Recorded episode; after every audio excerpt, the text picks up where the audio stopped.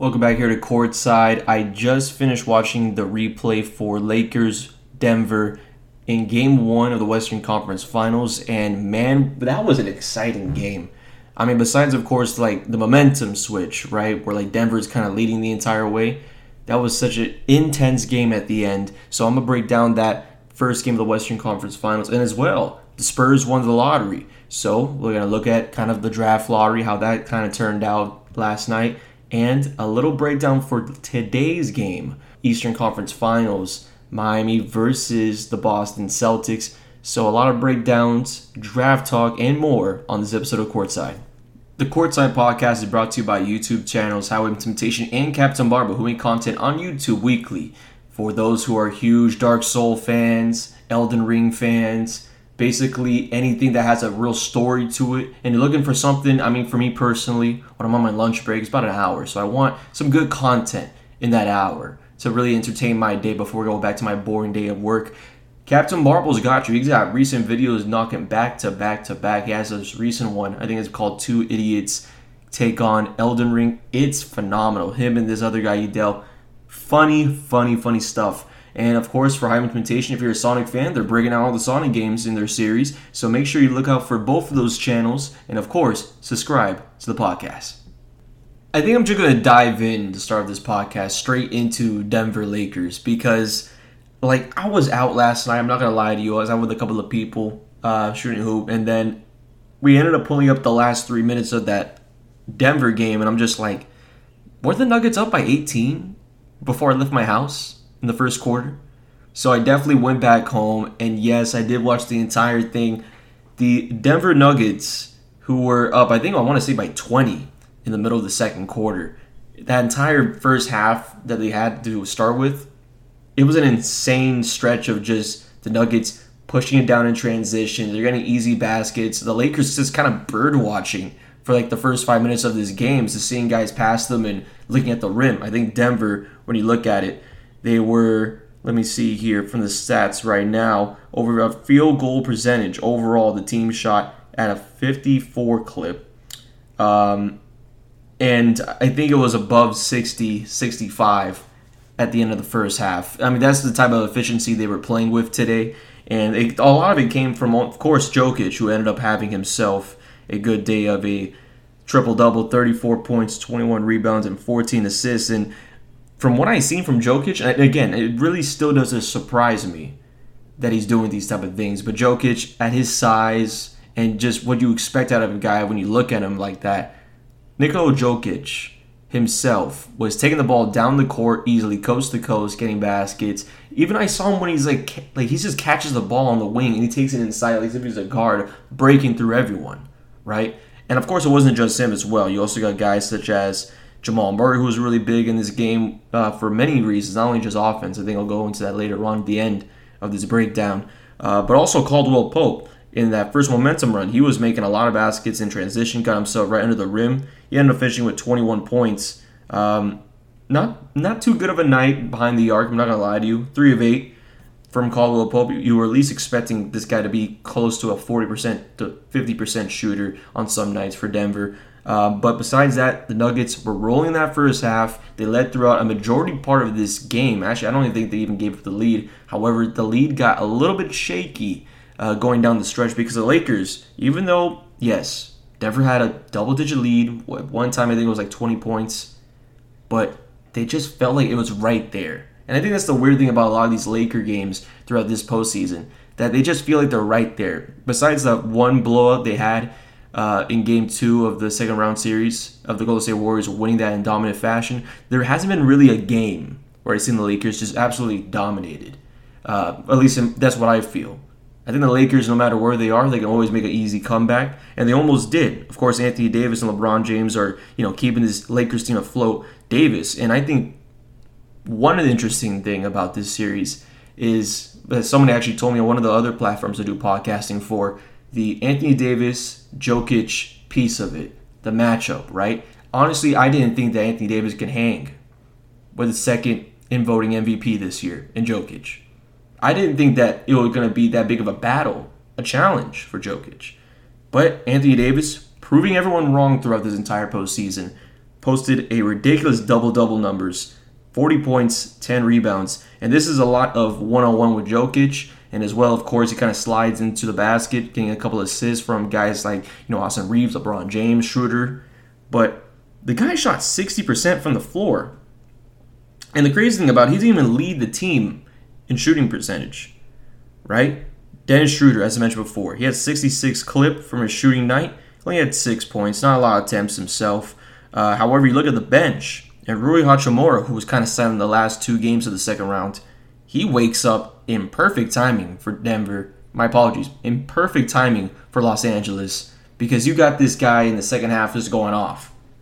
He ended up finishing with 17 points himself, 8 and 11 from the floor shooting. And, um, and these are shots that are like in crunch time. There was one big three in the left wing, I think in the fourth quarter with about five or so minutes.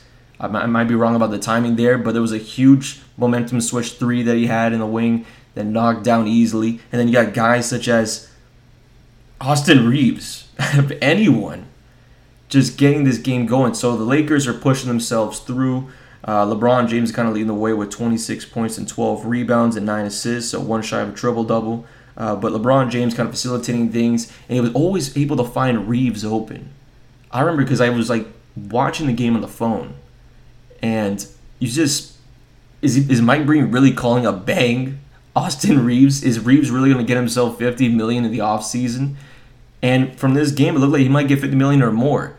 He had back-to-back threes in a possession, and the craziest thing about it, the craziest thing about it, he ended up getting such confidence that I saw him taking the ball himself into the paint, dishing it out. Like Austin Reaves was not scared of the moment at all. Scared, not scared enough to even be considered locked down against Jamal Murray, who I think was great defensively throughout this game. Uh, but Austin Reaves, he hit a three, I think, with three minutes to close to 320 left in the game, and Denver's only up by three.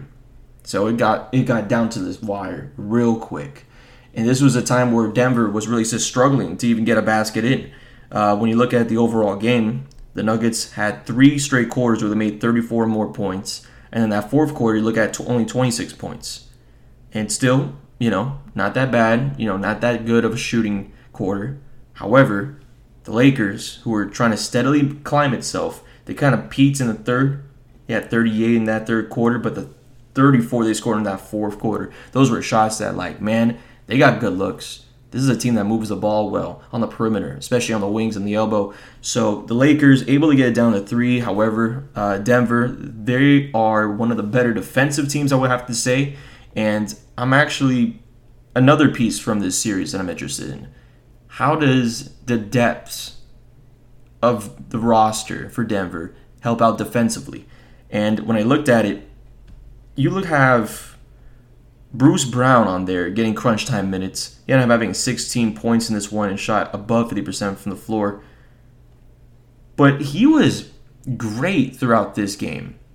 I thought Bruce Brown from Miami Hurricanes grad the guy himself, he's always been in situations like this. Like if you look back to 2021, he was with the Brooklyn Nets. In that game seven, he was a huge piece when they weren't really finding any offense from some guys. And then you also look at just the teams he's been on throughout his entire career, whether that be Brooklyn, Detroit, and then now he finds himself over here in Denver on a title contending team, which honestly I believe has a great chance to make the Western Conference Finals, better than the Lakers in this series. But man, the guy's in crunch time. He doesn't really fade away from anything. And the Lakers, they kind of went cold turkey in that last minute. The Denver defense, they automatically went great defense, turns into quick offense type of momentum, and they got a couple of transition baskets. One, a phenomenal lob from Aaron Gordon, and Aaron Gordon slammed down, gave us a nice old Mike Breen, throws it down in Denver, which the crowd in Denver I mean, they've been pretty good, but this is probably the best crowd in Denver I've seen in this postseason for the playoffs. So it was a phenomenal night overall uh, for the Nuggets. But I mean, as you men- as I mentioned before, the momentum itself. If it wasn't for that first quarter where Denver is just going back and forth, just moving the ball around the court, great ball movement all around. This is a really great club, coached by Coach Malone and they get the job done on offense, moving this ball more than they do having one guy dominant like Jokic. But man, I mean, if it wasn't, that's the only thing I'm thinking about. If it wasn't for that huge first half start, do they really make themselves win this game at the end, let alone have the chance to win this game at the end, if it wasn't for that first half start? Because this time they had with that last three minutes, it, they were up by 13 15. If you're up 13 15, that probably means that the Lakers, within a span of two minutes, got themselves 12 points. And again, majority Austin Reaves threes, yes. Kind of random, yes. But it would have been enough to put the Lakers ahead. And probably, again, if they weren't up by 20, Lakers probably would try to control a eight point lead, being that of three to four possessions of offensive time. I mean, Denver themselves, they just got to be able to watch out for this Lakers team. As I mentioned before, this Lakers team, I never see them getting blown out besides that game two, the Western Conference semifinals. Um, but that, yeah, besides that, that's the only thing I really have to take away from that game one. What I'm expecting now from game two because I've been hearing some things on NBA Twitter where they're saying whoever wins game two is going to win this series. You know, Denver's never lost at home. The Lakers, they look phenomenal at home. They just need the Lakers need to get a win on the road. They like I don't think again, I don't think the Lakers are getting a win on the road, let alone two in Los Angeles. I'm expecting Denver in 5. The Nuggets, they that's how good this team is. Ball movement wise, defensively, their mindset. Oh, almost forgot because I was saying Jamal Murray. Jamal Murray, uh, when the uh, Nuggets were up by, I believe, four points, if not some sort of two possession game, he poked the ball away from LeBron James in the post when he was trying to do something against Jokic, and Jokic got the steal, kind of iced the game, throwing to Bruce Brown, who I think took off 10 seconds time. I don't know why the Lakers didn't foul in that last 15 seconds.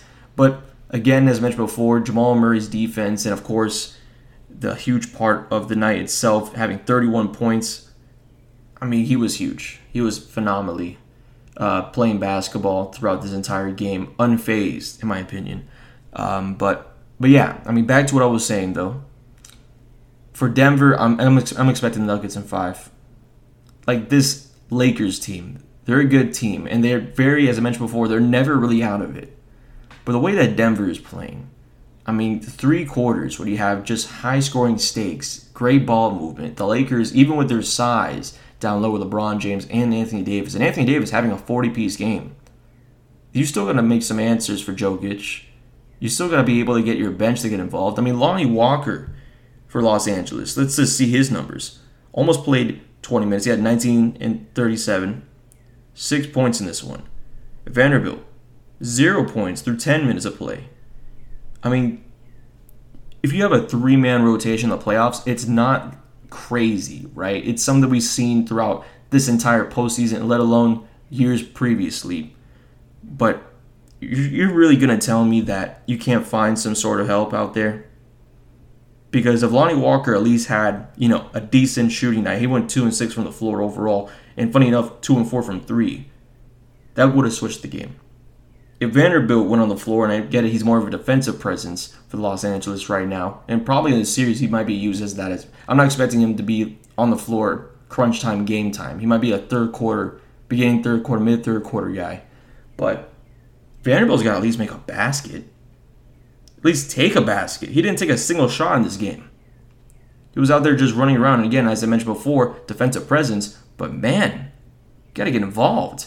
So for the Lakers, I'm expecting more out of the next game. They're definitely going to be getting a better game out of D'Angelo Russell, who only had eight points and 4 11 from the floor, 0 and 3. And they were take, he was taking some bad threes. I'm not going to lie. The, it was really poor shot selection for D'Angelo Russell. Um, I mean, they had Dennis Schroeder having a better game than him. His sense of efficiency was on the floor more. He still finished with six points. So D'Angelo Russell could have probably even had 20 if he wanted to tonight. Um, but, you know, again, Murray great defensive team as well with Caldwell Pope and Michael Porter Jr. Michael Porter Jr. for Denver. That's kind of going to be a. It's not going to be a deciding piece, but he ended up finishing with 15 points, 10 rebounds in this game. I mean, he's definitely going to be an issue. Definitely going to be an issue. He's been really elevating his game in recent years, and probably this postseason, in these playoffs, he's been one of the better t- players for Denver, in my opinion, of course. Um, but the Denver Nuggets kind of end off that point winning it 132 to 126 in the final minutes to fend off a lead, which they never gave up in the game. Uh, so that's going to be the breakdown for game one of the Western Conference Finals. Now we move to a little bit of, you know, tanker talk, a little draft talk, a little draft lottery talk. So let's just dive right into it. Um, we're gonna. I'm gonna go from 14 to one here. With the worst odds, I think they had like a 0.5 percent chance of getting the first pick. The Pelicans at number 14 in the lottery. Toronto in front of them with 13, and then OKC they got a bunch of first round draft picks in their future. They start off their future with the 12th pick in the lottery. this was supposed to be Chicago. Uh, however, the Orlando Magic were able to get it from them, I think, in a via trade. Uh, the Orlando Magic got 11th, and you got Dallas breaching the 10th uh, with the 10 spot there. I think that's going to be a sweet spot in this draft. Utah Jazz at 9. The Washington Wizards, which I was hoping they got top four. That was like, it honestly, I thought that was that one team that would randomly get themselves in the top four out of any of the teams. Uh, but they ended up making themselves at number 8. Indiana at number 7. Number six, Orlando. Orlando Magic, to me, besides, of course, a number one pick uh, selection, they kind of won this lottery. They got two lottery draft picks this season, and they have a team that's on the rise. I mean, the second half of the year, uh, they were just phenomenal to watch with Wagner, with Paolo Banchero, with guys like Markelle Fultz, who are just still developing, right? So Orlando at number six, and their other draft pick at number 11. So they've been climbing the ranks. Detroit Number five, the worst team in the East, tanked all that way just to get a number five pick out of the top four. And again, that's the reason why Adam Silver, you know, maybe we shouldn't be tanking. Maybe we shouldn't be tanking, but they get number five, so still a top five pick. Houston, number four, they had a 14% odds with the Spurs and as well of with Detroit to be a top three pick, let alone the first pick in this draft. Both of those teams not even the top three. So Houston at number four, the Portland Trailblazers number three. So no matter what happens, I mean, Damian Lillard will get a future superstar. I think there's three guys in this draft that you can feel really confident about, and Portland's going to get at least one of them. Uh, and then number two, the Charlotte Hornets, probably the worst team in my opinion in the NBA. I don't really care about looking at records, but they just got no future with LaMelo Ball's injury history, and you got Gordon Hayward on a huge contract, Terry Rozier with a huge contract, Mikal Bridges, that was a weird situation. They just kind of been plagued with uh, kind of down times in the past three to four years. So Charlotte finally gets himself a break at the second pick, and the number one pick, winning it, the San Antonio Spurs. They win the Victor Wembanyama lottery, and this is for Gregg Popovich, who I, I mean, what is he like 70, reaching 80 right now? This is the third time in his coaching career and his of course, with San Antonio for the last 35 years. That they get a number one draft pick, uh, and it's probably going to be another big. Their first two, David Robinson, and the other being Tim Duncan.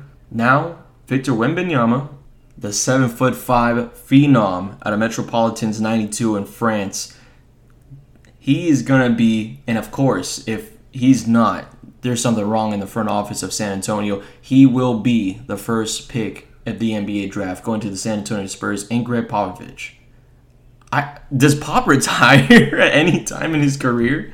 I mean, this guy has to play another 20 years uh, to help out Wemby kind of develop. If not, I'm only imagining, you know, again, San Antonio, who knows exactly where they're going to be with Wemby in his career, especially the first few years. I mean, from the ESPN, uh, after the draft lottery concluded, they had an interview with him in France, and he said that he's looking to get a championship right away, kind of start winning right away. Uh, he's going to have to wait a little bit with San Antonio. Uh, however, the kid's only 19 years old, and from what I've seen from tape about him and kind of the breakdown of him, he can, he can do a lot of things. And he shoot a one foot, get himself open from three. He's pretty efficient when he takes himself inside. Has a good floater game as well. Defensively, uh, great shot blocker though. I mean, not like a Chet Holmgren shot blocker where you know he's gonna be just like right in front of guys, and even for his skinny size, Chet Holmgren can really step up to guys. Uh, I don't think that Wemby's that physical just yet.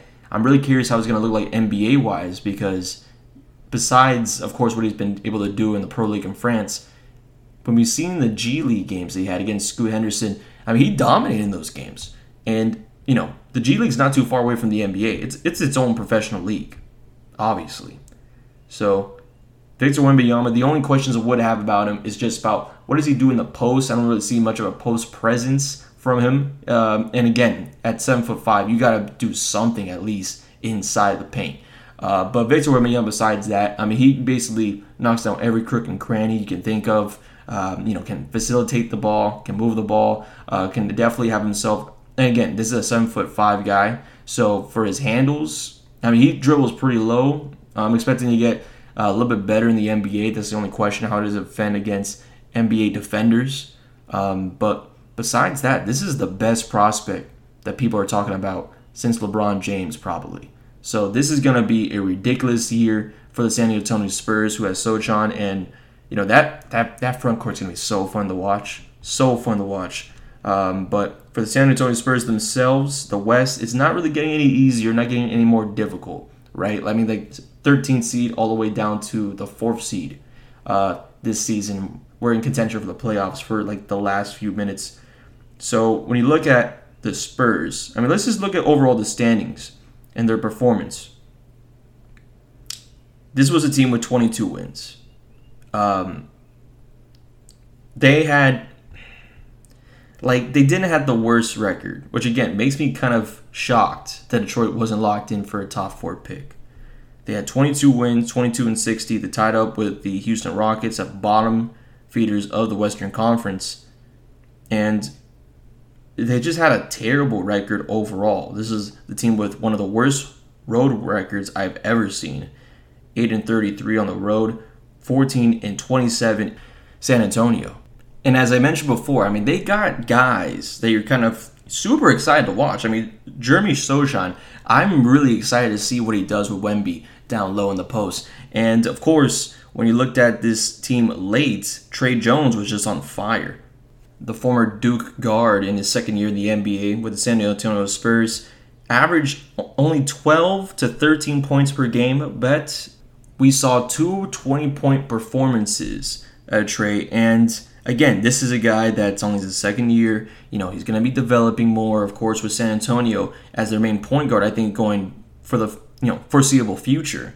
But the guy had two 20 point games in his last five games. Uh, three of those games uh, he shot at least at a 60% or better clip. I mean, the guy's been, you know, he was on a tear at the end of the year, and I only think he's going to continue that uh, next season for San Antonio. So the San Antonio Spurs, they win the Wemby sweepstakes. And Wembanyama, you know, when he's on the Spurs, he's definitely going to affect more of what they do on the wings. I think, of course, Gregg Popovich, he's more used to a guy that's going to be dominating as a paint beast it's going to be really interesting what they do with Wemby because every single big draft pick that the Spurs have gotten is gotten away and more away from the paint. So Wembanyama, he's going to have to, of course, develop himself in the post. Um, but besides that, he is probably the best player you'll be seeing next year. But now let's jump into tonight's game. The Boston Celtics hosting the Miami Heat at 8:30 p.m. in TD Garden for Game 1 of the Eastern Conference Finals. And yes, you heard me right. The eighth seed, Miami Heat, who had the worst offense in the NBA regular season, have found a way to be a top five offense and honestly dominate through the Eastern Conference on the road to get here. You look at the first round, Jimmy Butler had a 56 point game in game three, and then you also look at game five where he's getting himself buckets. He had he's averaging like 35 plus 35 plus in points scoring throughout this postseason. Ridiculous numbers. And again, he wasn't going crazy in the New York series, I don't think. I think he kind of backtracked himself. There was more headlines about the bench, Kyle Lowry, Gabe Vincent, Bam Adebayo having a few games himself. So for if you're a Heat fan, that's something you're always looking for. Um, but the Heat, after winning five against the Bucks, they end up going to New York getting the win in Madison Square Garden to start off that series in round two. And then it just kind of blows itself up in Miami. Game three and four. Game four was more close, obviously, but game three, the Heat couldn't really lose that game. RJ Barrett was terrible. I think RJ Barrett throughout this entire second round series against Miami was just god awful. He had maybe like two good games. I mean, the game that he had in game six, which the Miami Heat did end up defeating the New York Knicks in six games, uh, in Miami. Jalen Brunson, in the last two games had to play 40 plus minutes per game. Let alone game five, where the Knicks were able to get a good win out in game five. Probably the best win they were able to get in this postseason, besides, of course, the first round went through five against the Cavaliers. I mean, RJ Barrett actually played well, but Jalen Brunson himself, he needs to put up 35 plus, 40 points. Jalen Brunson game six had 41 points. RJ Barrett barely even showed up. I don't even think he even breached five points in that game. As well with Julius Randle, who kind of struggled throughout this series, of course, going against an aggressive ball club like Miami, who moves the ball well. I mean, this is a team that plays well with each other, which is kind of a scary part because postseason basketball is so much different than regular season basketball. You talk about more intensity. You you know you change the roster from a nine man rotation to a seven man to six man rotation in those some cases. So the Miami Heat they're bound, and especially Erik Spoelstra, one of the best, if not the best coach right now in the NBA. And yes, I say over Gregg Popovich, best coach in the NBA. Um, this is a Miami Heat team that's coming in with confidence, and they're very smart with it. You know, they really do feel confident going into the series against the Boston Celtics, who found themselves here not struggling, but every single loss they had, besides game five of the second round against Philadelphia, it was last second stuff. Celtics not able to close the door out, or just in general, a guy who has a crazy night. We look at game, my apologies, we look at series number two in the Eastern Conference for the Boston Celtics against the Philadelphia 76ers. Game one, 45 piece for James Harden, tying his career high in playoff scoring. And it was just a ridiculous night for Philadelphia, uh, but they were able to get the win out with a closeout three in the last remaining seconds of that game. And then Celtics take two on one on the road in game three, and of course, a blowout win in game two. But game four comes in, Harden another 40 piece. I think at 41 or whatever in that game. I don't have the stats in front of me, so I do apologize. But another 40 piece from Harden, and then Tyrese Maxey gets starting involved. He had a terrific game five where he had 33 points. And you have Joel Embiid, of course, who missed the first game, but still looked to be involved no matter what happened. He had like 30 back by 30 by, by 30 point games until you make it yourself to game seven of this series. And I know I didn't really cover um, kind of a recap of that series. Um, fortunately, I was kind of busy during that time the other day. But I had never seen a man save his own legacy in the second round, like Jayson Tatum has done in the past two years. Jayson Tatum, who last year against the Milwaukee Bucks was not having the best series himself there, and the Celtics were down 3 2 going on the road in game six. And Tatum puts up a 46 piece in Milwaukee, that game six. I remember that. And the Celtics blow out the Bucks in game seven in the second half. Deja vu moment. Jayson Tatum in game six, when the Celtics needed him the most, where he was only having like three points for three quarters, he ends up finishing the game with a ridiculous shooting night in the last four minutes. I think he had like 12 points, a bunch of threes, a couple of stuff where he even does a quick step back, between a leg step back against Joel Embiid to ice the game in game six in Philadelphia. Um, and then you go to this game seven, and I mean, the Celtics themselves. This is a tested ball club, right? Jayson Tatum has never lost a game seven. Jaylen Brown, uh, well, actually, let me rephrase that hasn't lost a game seven in the past four years. They did lose that one when Jayson Tatum was a rookie going against the Cavaliers in the Eastern Conference Finals, game seven. Uh, you know, same goes as well with Jaylen Brown, those other guys. And Al Horford, I think, has only lost two game sevens ever. Um, I think they're all with Atlanta. Actually, funny enough, I think one of them actually was a loss to the Celtics. Uh, but either way, this is a tested ball club with highly, highly experienced players in these type of situations. And the Philadelphia 76ers, give them credit, it was almost a PJ Tucker game. They're getting great looks from the corner like they have all series long. And if you ask me if PJ Tucker was at least a 30, if not a 50% shooter from three, I mean, this series probably would have been going to Philadelphia. But PJ Tucker went cold in the third quarter. And then you look at James Harden. James Harden, I think he was scared throughout that entire game seven. Absolutely terrified of the ball in the situation. Only finished with nine points. It was probably the worst game I've ever seen of James Harden not in this series, but I think just James Harden in the postseason. This was a terrible, terrible playoff game for James Harden, who barely was anywhere. Uh, and then Joel Embiid as well. Uh, Joel Embiid, who was going against Al Horford, and funny enough, Al Horford, he always has these tough matchups against these MVP guys. He's always been able to answer for them. Al Horford, when you look at this series, I think he only held Joel you know, a number of times because I know they're doing some rotation with Robert Williams, and for some reason in Game Five they're doing a lot of things with Grant Williams on uh, Joel Embiid. Uh, however, Joel Embiid at the end of Game Seven, uh, he ended up ending with 15 points, shooting below 30% from the field. It was a terrible game for the MVP this season, and really, you know, a tough break for Philadelphia, who ended up getting bounced out by a Jayson Tatum 51 piece and the Celtic defense, who was riding off a TD's Garden crowd. And Tatum could have missed a single shot, though. This man was yelling, What? I mean, I couldn't give him an answer because I didn't know what he was doing. Look at Tatum's night.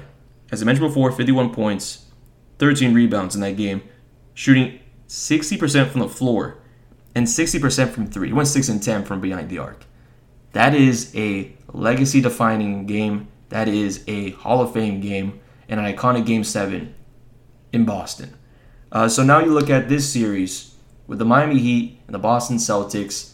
Again, it's the weirdest thing. I think this might, and I know there's some competition with it, but it just might be the best rivalry we've been seeing since the Golden State Warriors and the Cleveland Cavaliers were LeBron James in like the early teens. Is that what you want to call that era? Like the teens?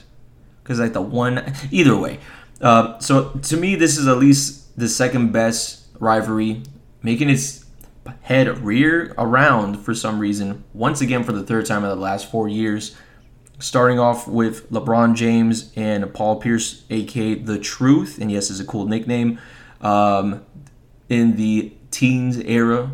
Um, and then you go on to have now this new cast of guys of Jayson Tatum against Jimmy Butler, Bam Adebayo against Al Horford, and as well, Robert Williams is now in the mix. Jaylen Brown, uh, who has also been with Tatum throughout his entire career, will once again get a matchup against most likely Tyler Herro, who suffered a hand injury uh, in the first round of this year's playoffs against the Milwaukee Bucks. He might be coming back, um, which is an insane thing to think about because when he's given the you know the notice that hey he's got six weeks so he can be back on the court, um, I wasn't expecting it for them to be the Miami Heat all the way to the Eastern Conference Finals. I wasn't even thinking about that.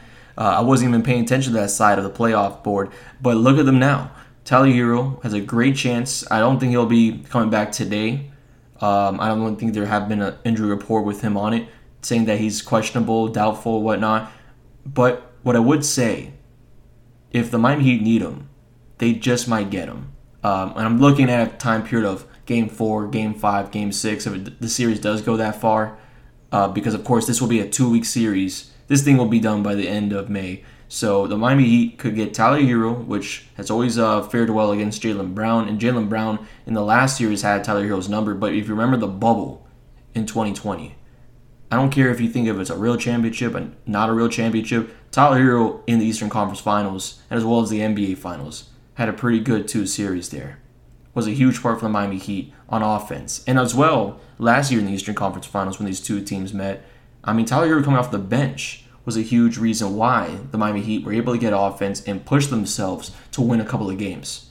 Um, but again, you never know what's going to happen with Tyler Herro. He could be coming back, could not be coming back. Either way, the Miami Heat group has been able to get the job done with Gabe Vincent, Kyle Lowry, who kind of rejuvenized his kind of NBA career in this postseason. Because when you look out throughout the entire season, in the regular season for the Miami Heat, who were struggling in offense all the time, Kyle Lowry, who got, I think, picked up because the Miami Heat wanted some sort of consistency in their offense.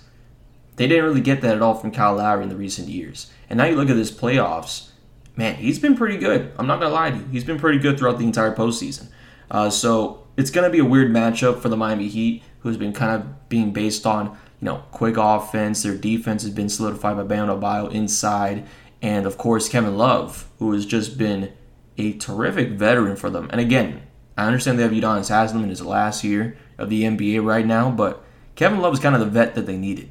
A guy that's on the court can calm down the situation if it does get a little bit dicey. And of course, the outlet passes. I love the outlet pass, Kevin Love. He just has crazy court vision. Uh, but against the Boston Celtics, how they were fair. Talking about six men of the year, Malcolm Brogdon on that team. You're talking about Derrick White, who was kind of quiet in the second round series. I think he kind of disappeared after game two in the first round series against Atlanta for the Boston Celtics. But Derrick White, a first, no, my apologies, a second team All NBA defense. they have great depth. And you also look at guys like Grant Williams, Al Horford, who's been coming um, back and forth with Robert Williams. So one of those guys could be potentially going off the bench. Um, I'm not too positive about that actually because Joe Mazzulla in Game Six and f- Seven, which kind of switched the series in round two, and I'm having both of those guys uh, starting, which in my opinion is probably the best roster they got defensively. Um, so how good of a chance do the Miami Heat really got in this one? According to ESPN, a three percent chance. I don't think that's real. They want to go all by statistics, all that stuff. If you look at the game and the matchups, you just can't really add in the factor of Jimmy Butler. You can't add in the factor of the Celtics shooting night to night, sometimes poorly, sometimes they're kind of like seesawing effects. You can't really put that into perspective. But what I would say, Jimmy Butler against Jayson Tatum, I don't think Jimmy Butler defensively can lock down Jayson Tatum at this moment. Uh, however, of course, he could match up with Jayson Tatum. The biggest thing about this series is what's Jaylen Brown going to do? With Marcus Smart. Marcus Smart, who has gotten himself 20 point games throughout this entire series, has stepped up in crunch time. Again, three time hustle NBA hustle award winner, Marcus Smart, has been able to get himself involved in any way that he can, even if he's struggling. So Tyler Herro, he might come back. Jayson Tatum, I'm not too positive he's going to get locked down by Jimmy Butler. But this first game will tell a lot about this future series for the next two weeks. And all of that starts today at 8:30 p.m on TNT, the Miami Heat against the Boston Celtics. If you're looking for injury report as well, I'm gonna give you an early injury report. The Tyler Herro and Victor Oladipo injuries uh, were kind of enough to end the season. Of course, Tyler Herro, who is listed as out, as mentioned before, nothing of doubt for questionable. He could potentially return back from the series with a broken hand, uh, healing pretty well. And Cody Zeller, he's a game time decision right now. Cody Zeller has kind of found himself being really effective for the Miami Heat in uh, pick and roll situations. Ended up having six and a half points throughout the regular season, but he's definitely been dominating. I think he's had a couple of double digit games throughout this postseason. And the only person that's out, and again, crazy thing about it, the Celtics are actually healthy around this time of year. But the craziest thing, Gallinari could be back. He's had some, you know, activity in practice. He's been able to get some shots up. I don't think he's been doing anything for scrimmage wise, five on five. But could Gallinari come back in this series? I doubt it, in my honest opinion. I've been seeing, you know, the good stuff about him, but he's in these Italian suits on the sideline looking sharp as ever. Um, and probably a guy that you would rather see next year instead of playing immediately in the Eastern Conference Finals. So, as I mentioned before, 8:30 p.m. on TNT tonight, being that of May the 17th. Miami against Boston, the trilogy in the last four years, and one of the best rivalries in the 21st century. Thank you again for listening on to Courtside. Um, my voice is a little bit because it's like what, like almost five, six o'clock right now. So I woke up really early for this one to get this into the books. I need to get back on my podcasting mojo. Um, but thank you for joining on to Courtside, and I'll see you guys on the next episode.